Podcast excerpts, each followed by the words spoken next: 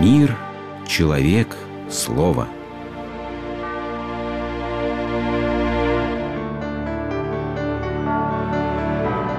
Религиозная энциклопедия. Заповедь.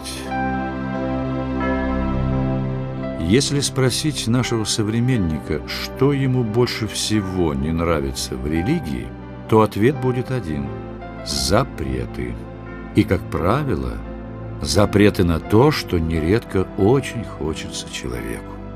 Однако, действительно ли запрет является главным жизненным нервом христианства? Ответ лежит на поверхности. Достаточно открыть Священное Писание, чтобы увидеть, что Бог ничего не запрещает, но дает заповеди. И все многочисленные «не убий», «не укради», «не прелюбодействуй», «не завидуй» – лишь свидетельство Бога о том, чего делать не следует. Заповедь и запрет – эти понятия сегодня отождествили. И не здесь ли сокрыт корень множества наших проблем, например, наркомании? Мы привыкли искать свободы. Свободы от любых ограничений и запретов, и в этом полагаем абсолютное условие нашего счастья. Но так ли было всегда? Или это еще один популярный миф, придуманный кем-то неспроста? Первозданный рай – гармония юного мира, в который человек вводится как хозяин. Ничто не препятствует человеку. Все творение смотрит на него с восторгом и ожиданием. Если сейчас так хорошо, то как же станет прекрасно, когда человек своей творческой любовью превратит в рай всю Вселенную? Да, он юн и неопытен, но разве для чистого сердца, не знающего зла и греха, напрямую беседующего с самим Творцом, нужен опыт? Но если маленького ребенка обложить мягкими подушками, как он научится ходить? Станут ли развиваться его мышцы, когда сопротивляться нечему? Именно с такой же целью Бог помещает в раю древо познания добра и зла. Нет, не для того, чтобы Адам с завистью взирал на прекрасный и ароматный запретный плод. В раю было полное изобилие всего, что только он мог пожелать. Но должна быть отправная точка, отталкиваясь от которой он устремлялся бы к еще большему совершенству, увлекаясь божественной красотой, а не собственным произволом.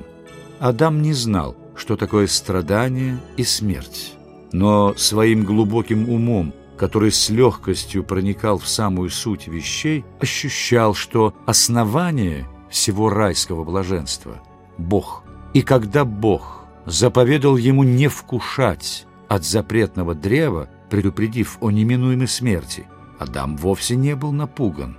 Он только понял, что есть два центра – Бог и Он сам.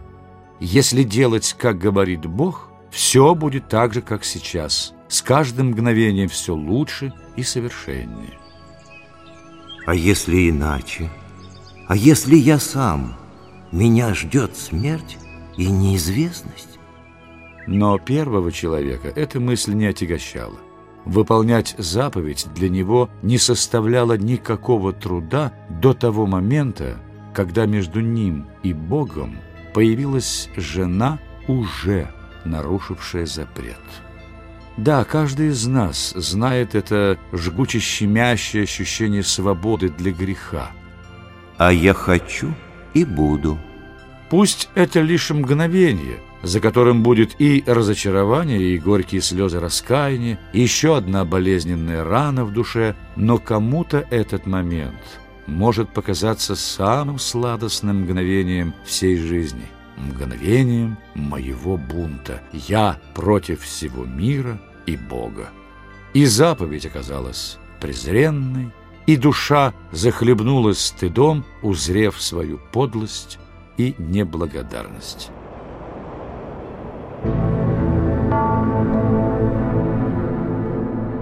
Много времени утекло с тех пор, много зла разлилось по земле, Много человеческой заразы греха отравил окружающий мир, пока Бог не заключил с еврейским народом завет. «Если вы будете меня слушаться, я буду вашим Богом и выведу из плена смерти и греха, который сами одолеть вы не в силах». И вот на горе Синай Бог вручает Моисею десять заповедей, написанных на каменных скрижалях. Но почему в них так много «не»? Потому что мы давно уже не в раю. И человеческой злобе нужно было поставить четкие пределы, чтобы сохранить хотя бы какой-то живой остаток. То, что выходит за эти границы, должно пресекаться. Порой жестоко, почти всегда бесповоротно. Иначе одержимого злом не остановить. И когда все смотрели, как преступника забивают насмерть камнями, всякий понимал, не удержи себя, он бы сам оказался на месте этого несчастного. Ветхозаветные заповеди поставили пределы для греха, но само зло не уничтожили. Мир ждал Спасителя, ждал новой, чистой, божественной закваски, которая переквасила бы мир – и дала силы каждому не только противостоять злу, но и преодолевать его. Крестной смертью и воскресением Христа произошел прорыв из плена одержимости грехом. Теперь всякий крещенный, верный Христу, оказывается в Христовом воинстве, во главе которого победивший смерть и дьявола. Поэтому новозаветные заповеди звучат совсем по-другому. Здесь уже нет запретов, одни лишь призывы к совершенству. Обрети радость смирения, и ты не можешь не быть счастливым. Откопай в глубинах твоего сердца затерявшуюся кротость, и обретешь весь мир. Сделай твое сердце кристально чистым, и в нем не может не засиять божественный свет. Открой свое сердце боли и скорби других, и оно озарится радостью любви.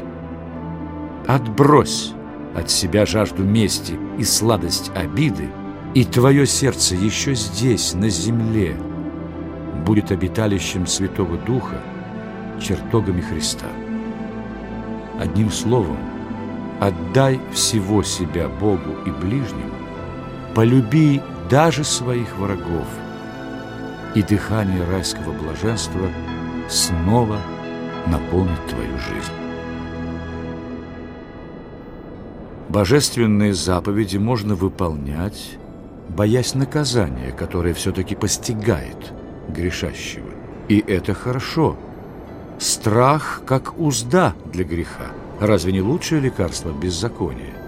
Но есть и другой – более высокий путь. Видеть в заповеди условия духовного возрастания, лестницу восхождения от грешной и приходящей земли к святости вечных небес.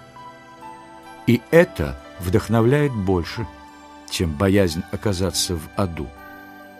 Однако есть еще более совершенный путь исполнения заповедей – творить их по любви к ним, потому что выше, чище и благороднее их нет ничего. Совершенный человек, пишет Льюис, ничего не делает из чувства долга. Ему всегда хочется хорошего больше, чем дурного.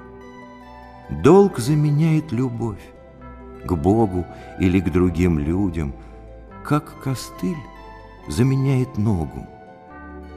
Большинству из нас постоянно нужен костыль. Но, конечно, глупо опираться на него, когда наши собственные ноги, любовь, вкусы, привычки способны дойти сами. Вы слушали программу «Религиозная энциклопедия» из цикла «Мир, человек, слово».